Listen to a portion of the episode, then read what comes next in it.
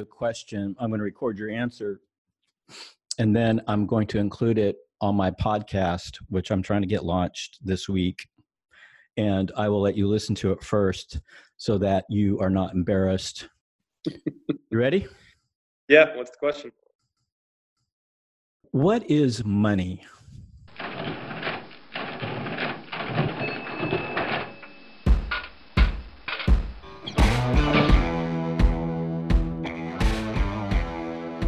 Welcome, Boomexers.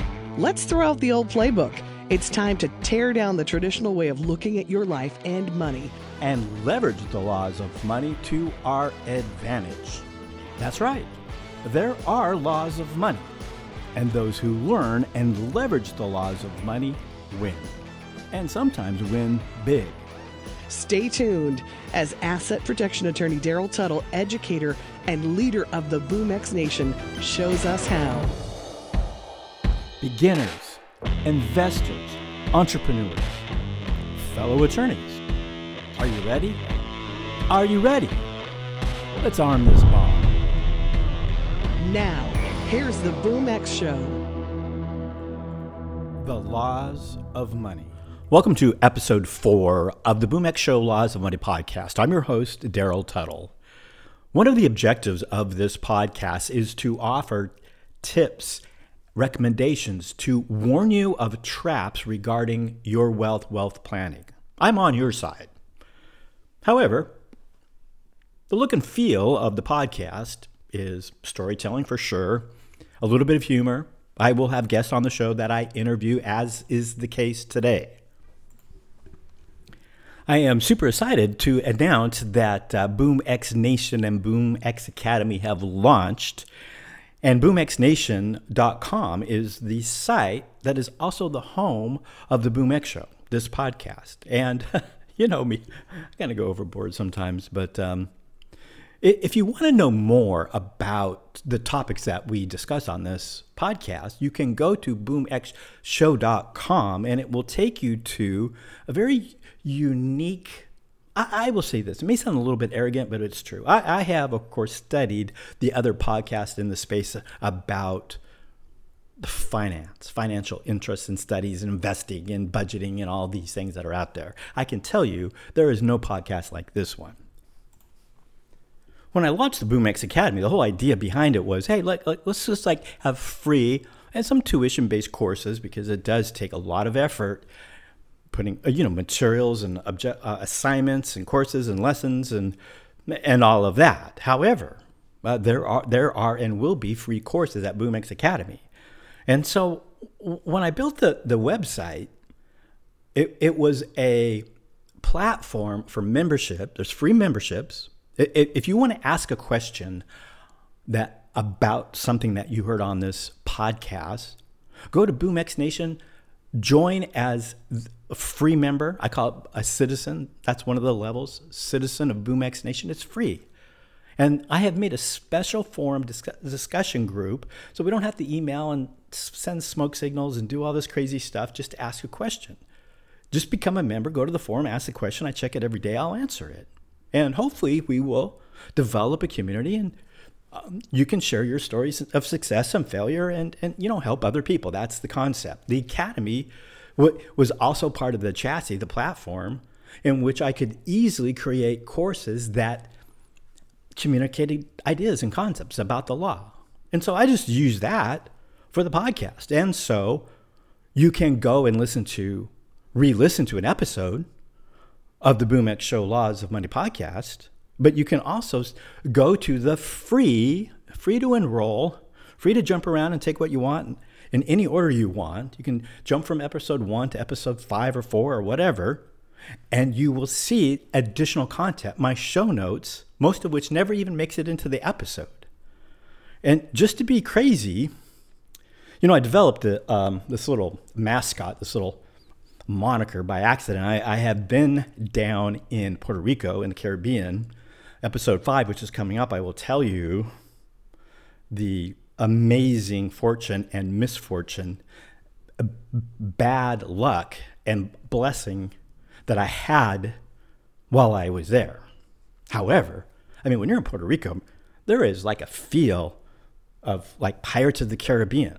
The parts of the movie were filmed right there. In fact, I was in um, San Juan at the uh, Vanderbilt Hotel. First time I've ever been into an infinity pool. Like you, in the pool, and you can look out to the Caribbean Sea, and it's just it was just beautiful and amazing. And you know, I'm feeling like, man, I guess maybe this is a little fancy for the pirate theme I've you know feeling I've had since I've been here. And lo and behold, I look out into the Caribbean Sea, and on the horizon is a wooden big sailing ship, like a pirate ship. I go, see, I mean, those guys are gonna land any minute and have a a, a, a shore party and start looting. But so, if you will recall, every single episode of the Boom X Show has a lot of money. I have a separate course, so there's a free podcast where I have content, and then there's each day there's a new law of money. And we today will be law number three. And just for fun, you know, I created this character Jack Tar, which is an old British sailing term for an old salt. Old salt and Jack Tar mean the same thing. It is a crusty, experienced asset protection. I mean, pirate captain who has some serious game, but is direct and to the point. And so at the end of the episode, you will hear this kind of fun Jack Tar recitation of today's law of money. Now, the very first law of money, episode one, was you can't take it with you. And so the law of money related to that on the companion course is do you know that the most generous provision in the entire law, and at least in the entire tax code, is called step up in basis? It is a way to avoid capital gains tax and it is effective at death because the asset of the asset owner must be left behind because Jack Tar was right. You can't take it with you. And if you do it correctly, you are going to get preferential tax treatment in a way that will blow your mind. We have to take a break. We'll be back right after this. Hey, Boomexers. Have you heard about the new BoomX Academy? This online academy offers courses that are taught by Darol Tuttle, host of The BoomX Show, and other educators. Many courses include a digital lesson book, video presentations, and illustrations to help you plan and live a successful retirement. Welcome back to the BoomX Show, Laws of Money podcast. I'm your host, Darol Tuttle. Have you already earned your money? You've already learned how to save and budget and set financial goals. But in the back of your mind, you're wondering, is there something else I should be doing? The answer is yes, there is. But where do you go to get the right answer without paying a lot of money to people who speak money management mumbo jumbo, or worst of all, legalese by attorney? I am one, I can say that. But I've got good news. The BoomX Academy is now open for enrollment. We take anyone of any experience level has a willingness to learn about wealth, about the laws of money, about asset protection, and legacy. Legacy to hold and protect money for generations, not just one lifetime. We'll even take lawyers. Some. You gotta laugh. To learn more, go to boomxacademy.com. I have a special treat for you. When I first started practicing law, 1996, uh, I have always been the sort of person that really is not uh, a, a, like a team player. like I'm a lone wolf. I've set up my own uh, law firm, sole practitioner, have been on my own from the get go. And when you graduate from law school, as I had indicated in the first episode, you are licensed to give advice and counsel and legal services and represent people in exchange for compensation. But really, what do you know? You have no experience. I started my career and was um, a criminal defense public defender for about a year. And at that time of my legal practice, it, it was very odd because I had two practice areas. A financial advisor had taken a liking to me before I even graduated from law school and said, Hey, I will refer estate planning cases to you. Of course, I said, What do I know about estate planning? I mean, I took the class, Trust and Estates and Property, and a few other things, but I was intimidated by that. He said, Don't worry about it. I'll teach you everything you need to know. he was a, I thought, you're, you're a financial advisor. What do you know? Well, it turns out he, he, he knew quite a bit. And of course, he referred estate planning cases to me, and I just kept grinding at it and getting better and better until it became the sole focus of m- my career. However, in the early days, therefore, just a while, I was a criminal defense attorney. And that experience exposed me to this term, one percenter. I'd never heard that term uh, before or actually since, but back then I learned what it was. And a one percenter is a reference to the type of motorcycle enthusiasts that you see out on the roads and with their Harley and their um, logo, kind of Hell's Angel looking type demeanor, the culture that you see as being related to a criminal gang. And, and the, the term 1% was back in the 50s, J- James Dean or somebody in reference to the new cray fad of people riding motorcycles. A police officer, somebody famous, said 99% of motorcycle enthusiasts are law abiding citizens. It's the other 1%.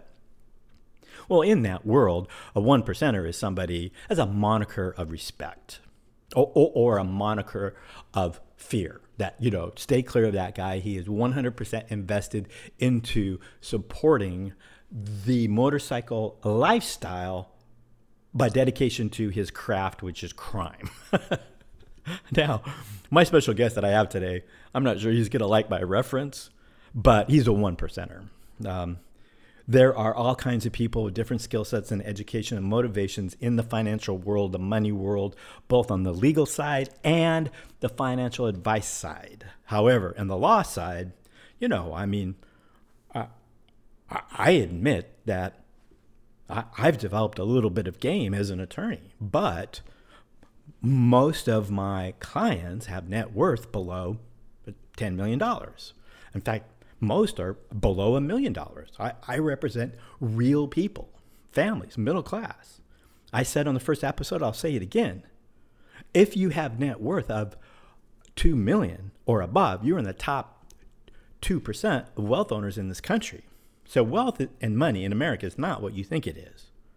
Now, the guest that I have on the show today works for one family. He spent his entire career in estate planning law. We went to law school together. Um, he, he, also is still uh, an Army JAG Corps National Guard officer, so we have that in common. And we've been estate plan in, in the same community in the practice area since the covered wagon days. Now, the difference between my practice and his is that he has reached the point where he works for one family in a private office. I can't tell you the family's name, but if I did, it would be a name that you recognized. And I, and I call him a one percenter because the work that he does is intensely focused and it is at a level, an understanding of wealth, of income, and money that uh, most people can really only imagine about. And the family that he helps, their wealth would be equivalent or greater than 99% of the wealth owned by would be greater than the wealth owned by 99% of the rest of us. And so the question is, I mean, law and money have one characteristic in common. They, they are both made up, that like human imagination. I mean, like, sure, a dollar bill exists in the physical world. You can touch it as a piece of paper, but a hundred dollar bill, it costs the same amount of money to print a one hundred dollar bill as a one dollar bill. And but for the picture of George Washington versus Benjamin Franklin, there's no difference intrinsically between the two. But yet we associate an idea of value, a concept, a, an, an imaginary, an imagination of something else that one has a hundred times more value than the other. The law, like a trust, is the bread and butter of estate planning. Personal assets are held in a trust. Business assets are held in an S corporation or an LLC or another type of business entity. However, they do not exist in the physical world. A trust instrument and articles of incorporation are what we say creates the trust, but they're both instances are pieces of paper with printed words on them and signatures on the back page. When the documents are signed, they become to us effective. But yet, I can't go out and touch a trust or a corporation. And so, exactly what is the value, the idea, the meaning of, of money? Now, when we come back from the break, I ask this question of my buddy, who is a one percenter, a 1% attorney. And uh, I didn't tell him what I was going to ask him. And you will hear, uh, I, I am going to play, dedicate the rest of this episode to the conversation that we had. And at the beginning, don't think that there's a malfunction because there is a long pause as he noodles on the question. We've got to take a break. When we come back, I'll ask the question to an elite attorney what is money? Hey, Boom Xers, Darol Tuttle here. We all want to take care of our families. Being a hero to our families can sometimes be a little bit intimidating. Conquering the paperwork, understanding the account statements. What is the first step? For years, I would say, you have to meet the law's requirements. You must first start with legal documents. Well, of course, I would say that. I'm a lawyer. But now, in hindsight, I realize that meeting the law's requirements without the proper system in place to, in a sense, have a place for the legal documents to exist and reside, along with your financial information, along with all of the important information about you and your plan to build family wealth is meaningless. But where to start? Start by first organizing and conquering paperwork clutter. That's why I put together the BoomX Vault and Everplan system. This online and completely secure digital portal allows you to upload all of your important information, your financial information, your legal information, your legal documents. On top of it, I've added the ability for you to add family members, decision makers to the portal, the financial command post, shall we say, so that when the time comes, everyone has the right information at the right time. Let me show you how the BoomX Vault Everplan system work, Go to boomxshow.online to learn more. I have added helpful step by step guides checklists, and an online community. That's boomxshow.online, boomxshow.online. A question, I'm going to record your answer, and then I'm going to include it on my podcast, which I'm trying to get launched this week. And I will let you listen to it first so that you are not embarrassed. You ready? Yeah, what's the question? What is money?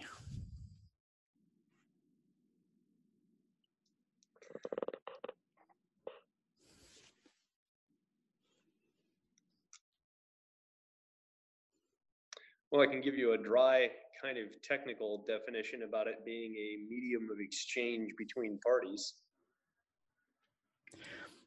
I, I think that you spent a lot of time professionally talking about money. And I don't think that when you use the concept of money, that's what you what you're referring to.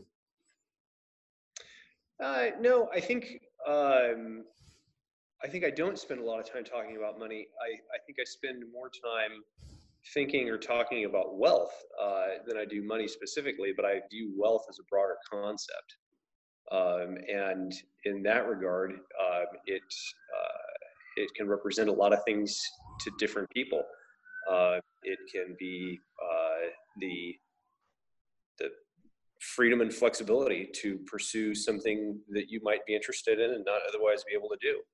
Um, so it, it can be the ability to pursue philanthropic interests uh, that um, that having uh, some wealth available to you allows you to do. Um, whether it's because that allows you to sprinkle and spread that wealth uh, to other people or to other organizations philanthropically, um, or because the wealth allows you to support your lifestyle while you're going out there and, and uh, um, you know doing the the philanthropic work, the labor itself. Um, uh, so that's that's one way of viewing it. Um, you can also think of wealth as a uh, um, as a form of security. Um, you know, having the ability, availability of wealth or money um, provides a certain amount of security. I, you know, to, I think anybody. Correspondingly, not having it provides a certain amount of insecurity to people. Um, it can be an opportunity to uh, pass along your values um, to uh, to succeeding generations. Um, so, for example, you could use the availability of wealth uh, as a means of educating your children um, about, um, or your children, grandchildren for that matter, about uh, how to responsibly manage something that you've been blessed with um, and uh, use it as a way to pass along your values. Um, I'll use uh, philanthropic interests uh, again as another example. If, if you're particularly charitably inclined and you want to pass that value along to your children, um, then you could use the availability of wealth uh, as a means of establishing a philanthropic organization um, or making a contribution to a charitable trust or something like that, and then get the kids involved with the management of it um, and uh, deciding how the, the wealth is going to be distributed among uh, charities that might be competing for the attention. Uh, so there's there's a lot of different ways you could think about wealth um, and uh, things that you can do with it. So yeah, it's definitely a medium of exchange and commerce, but that was an awesome answer. I'm disappointed actually. What did you think I was going to say? well, I, you know, the Boom X show, I took it off the radio um, and have been thinking about my law practice and have been coming close to walking away from it mm-hmm. for for really seriously for like five months. Yeah. And um, you know, like one of the questions I'm I ask is like, what is the purpose of your money? Your description was really great because it, it is something that allows you to implement your your values and your judgment, you know, your morals in, mm-hmm. in a sense but people don't think that way. And I, I candidly, Doug, I've been struggling to give my clients context. The point. And so when I launched the new podcast, I've been thinking, um, I think I'm just going to do the po- the topic is going to be money and people's relationship to it, and just kind of have more of a kind of vague NPR style quest for the search for purpose. Mm-hmm. And um, now I'm going to have to wait until the season two because your answer was some good. I can't. I was hoping to ambush you, like, "Hey, I got this buddy who, if there's anybody that knows what the answer is," and I thought that you would go, "Do do do," but you didn't. um, so thoughtful. Yeah. Uh, and you know, and, and, another thought to to your question uh, about what is money, and, and, some of the answers I was giving you, and this kind of gets to the the point I was making about a little bit about security, but also passing along values. Um, I'm, I, uh, I guess this kind of goes to values. Um, um, one of the things that I've thought about, you know, a lot of people are, are trying to build up and save for their retirement um, because they they want to live a certain lifestyle, and you know, we all hear that that's what you're supposed to do, um, and I agree with that. I, I think that uh, having um, and income in excess of your your current consumption needs is great. And uh, if you can save up and um, be able to live comfortably in retirement, that's that's wonderful. Um, as it turns out, uh, you know, my kids have some interests um, that may not be things that um, they would be very fulfilling, and I think they would be worthwhile pursuits. Um, but they may not uh, uh, provide for the kind of financial compensation and remuneration um, that would allow my kids to build up a significant retirement. Um, and so one thought that I've had is, well, you know, if I can save more than I need for my own retirement, um, then I can make sure there's something there to pass along to my kids uh, because I would like them to be able to pursue the kinds of things that they want to and that make them happy um, and, and that I think are worthwhile pursuits, um, but they're of a more artistic nature. Um, mm. And so if I can help them uh, live a lifestyle uh, that is more comfortable than it would otherwise be um, and supplement their income with something that my wife and I can leave them, um, well, then great. I'm happy to do that because I value the, the things that they are interested in. I think those are worthwhile pursuits. I just don't think they pay very well. So, right, right. Uh, you know, so it, it, uh, it, uh, my, my goal is to not spend my last nickel as I'm falling over dead. Um, it's to, uh, to be able to, you know, kind of bless my children with uh, being able to have the freedom to pursue the things they want to pursue without worrying about, uh, you know, living paycheck to paycheck or something like that. Right. So it's it's kind of a, a question of giving them the security uh, they want, not so much me. Doing okay. So.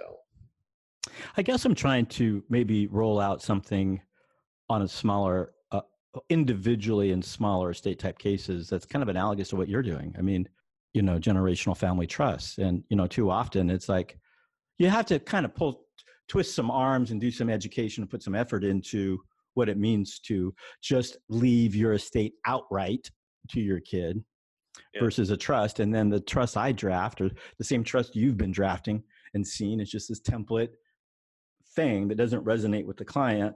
You're lucky because you've got a, a mechanism. You've got it. You, your clients have a system yeah. in, pl- in place.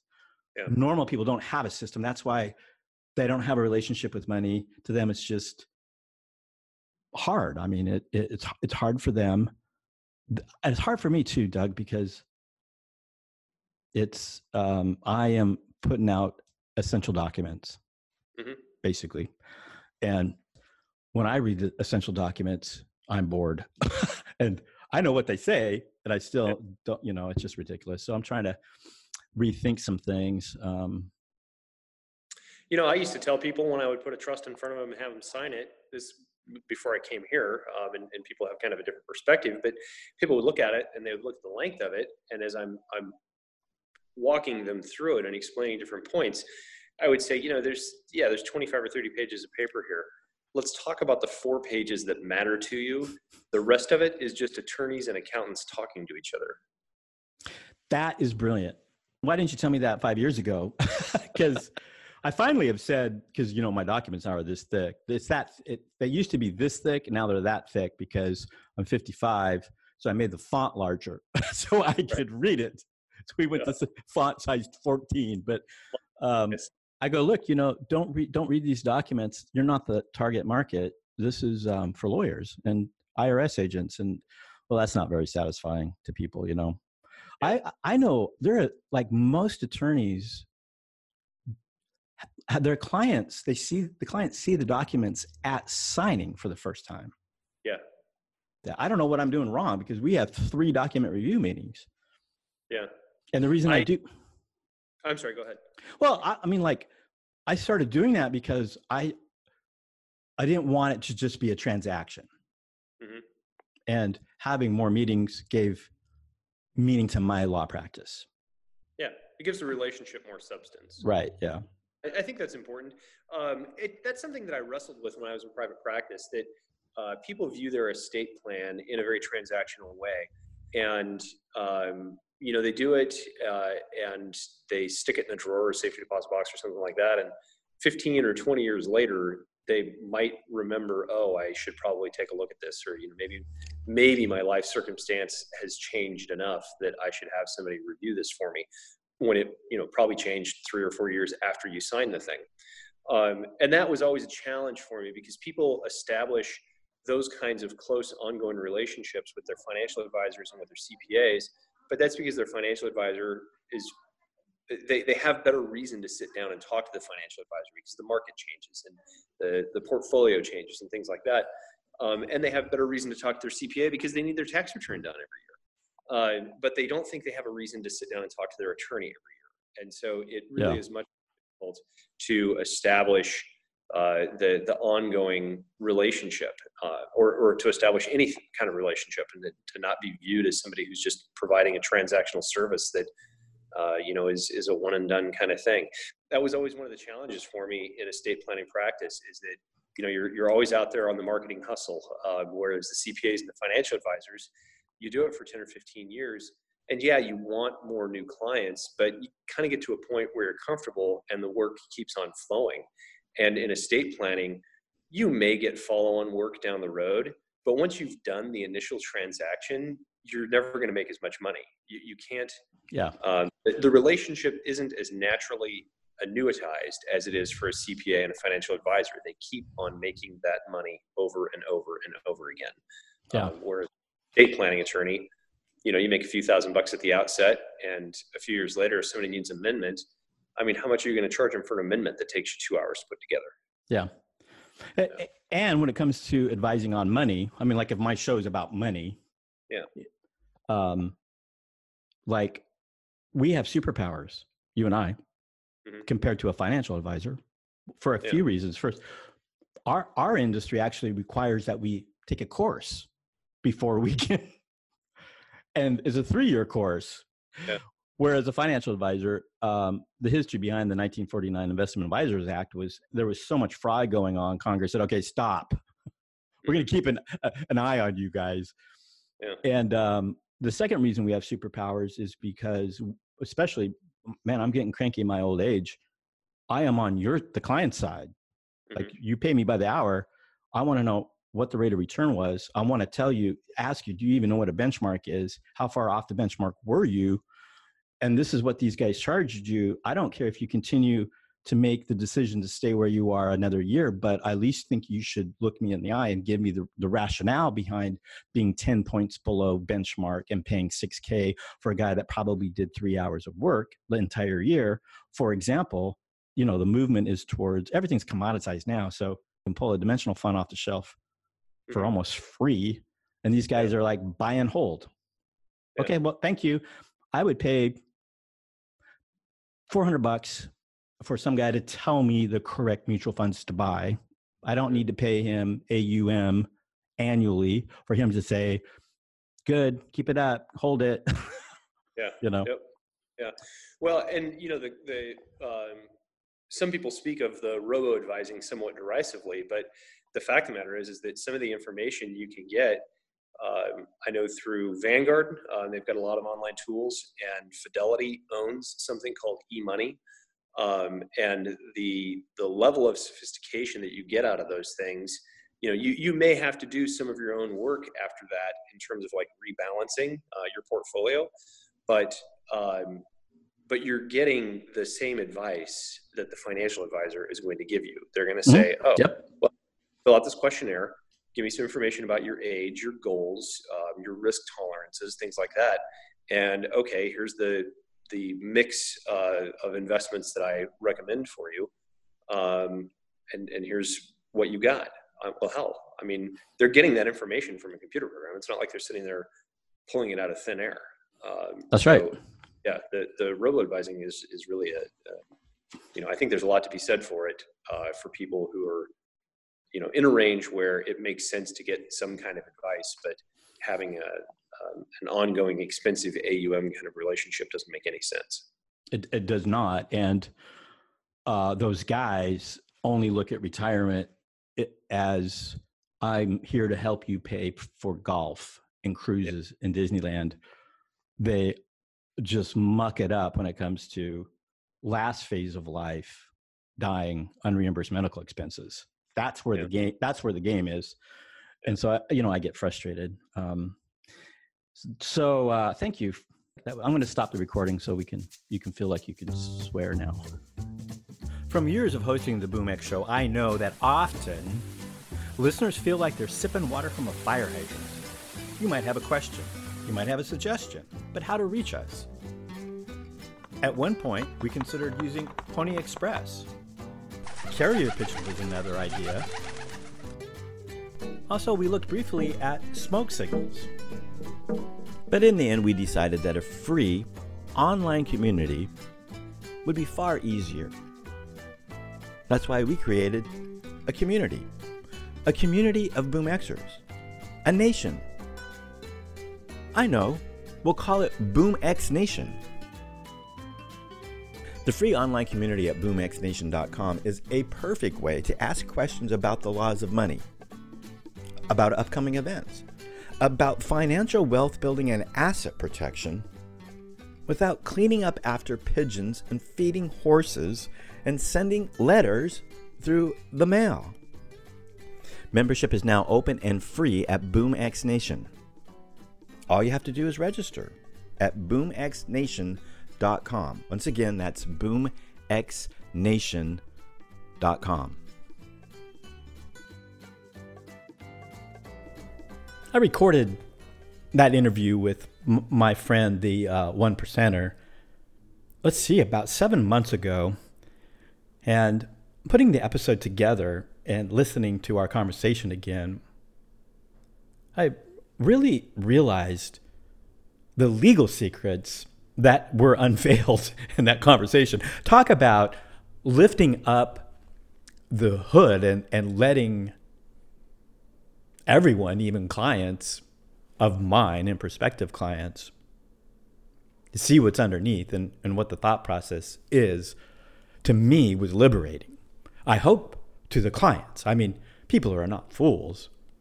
There is monet there are monetary interests at stake in any industry, I believe that the duty to the client of the legal services industry is helpful, but candidly, one disappointment I have in um, my chosen profession is that sometimes essential documents, for example, are sold at prices that are just too high. It keeps people away keep people out of moving forward. The conversation about a transaction candidly has, has really worn me down as a professional. And uh, I, I, it's a major motivation for this podcast in which, on a national level, we can communicate concepts and even offer tools and solutions at a price that is reasonable that's that is the goal. The concept of money is really the concept of value. As human beings, what is the the thing that is the most valuable to you? What is the most important thing? I doubt that you're that different than I am, than my buddy, the one percenter.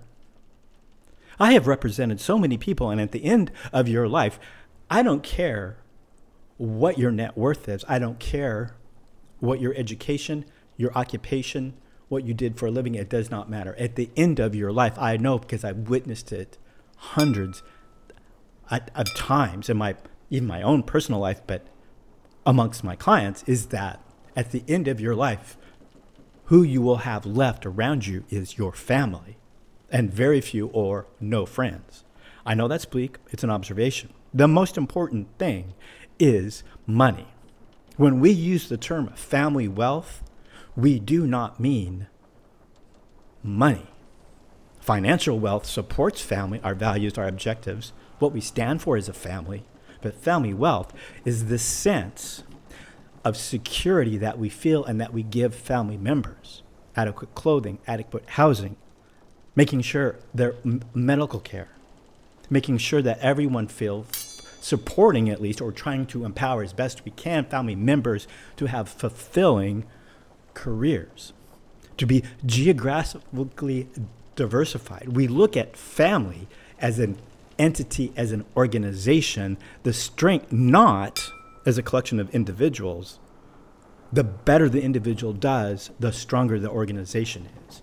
Rockefeller family, the Kennedy. Think about these generational families and the family that my buddy represents. It's a system that is moral, and money empowers the financial vision generationally because of the method. Family wealth gives us also the feeling that we're understood. No one understands us like our family because of the tight bond that we have a shared financial vision for generations. Forget about retirement planning so you can play golf for the first phase of three of your retirement. Looks like we get to listen to Jack Tar as he gives us today's law of money. This is Darol Tuttle, your host. Episode 5 coming up will take us back to the Caribbean.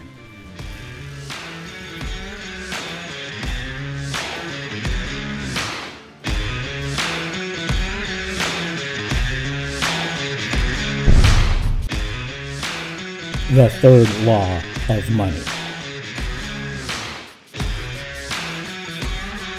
Each member of your crew is free to follow their own star. We're being boarded. Each member of the crew must know the ship. The crew knows that together the ship is strong, and a strong ship reaches its destination, each member receiving a share of the loot, guided by its captain.